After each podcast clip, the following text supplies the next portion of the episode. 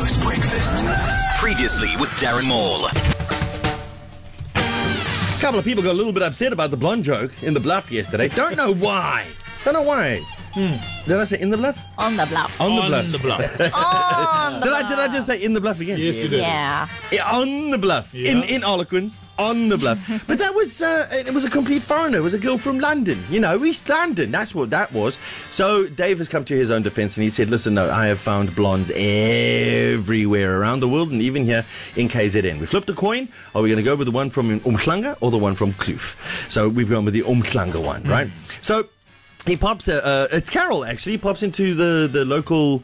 Um, what do you call it? Dry cleaners. The local dry cleaners. There's a there's a guy down there in the local dry cleaners just before you get to Beverly Hills, and an old old man that's been working there since the turn of the century, the last century, the millennia. The guy's been there forever, and he's a little bit hard of hearing, and everyone knows this. Anyway, this ditzy blonde walks in, and she says, um, she says, "Ha, can you get the stains out of my dress, please?" And uh, so he he leans forward and he says, "Um, come again?" And she's like, "No, no, just mayonnaise." True story.